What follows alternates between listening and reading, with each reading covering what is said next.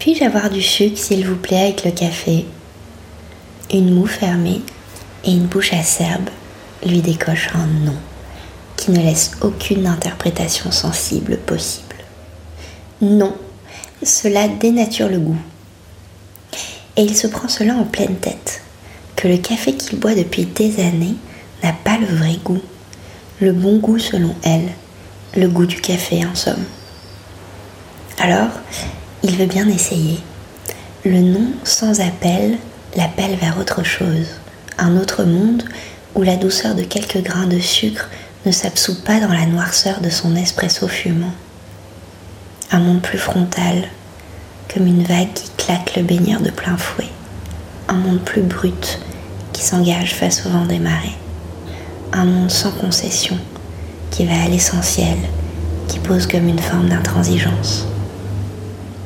Et je la comprends et j'acquiesce silencieusement à la terrasse du café. J'adhère à la philosophie et j'admire le culot de le dire, de le poser comme une intolérance, comme une couleur. Et je l'entends à lui aussi son besoin d'arrondir les angles, de saupoudrer de gourmandise, de diluer dans la vie des gouttelettes à faire fondre. Elle lui a laissé le temps de digérer son insolence. Elle revient et l'interpelle. Alors, verdict, avec ou sans sucre?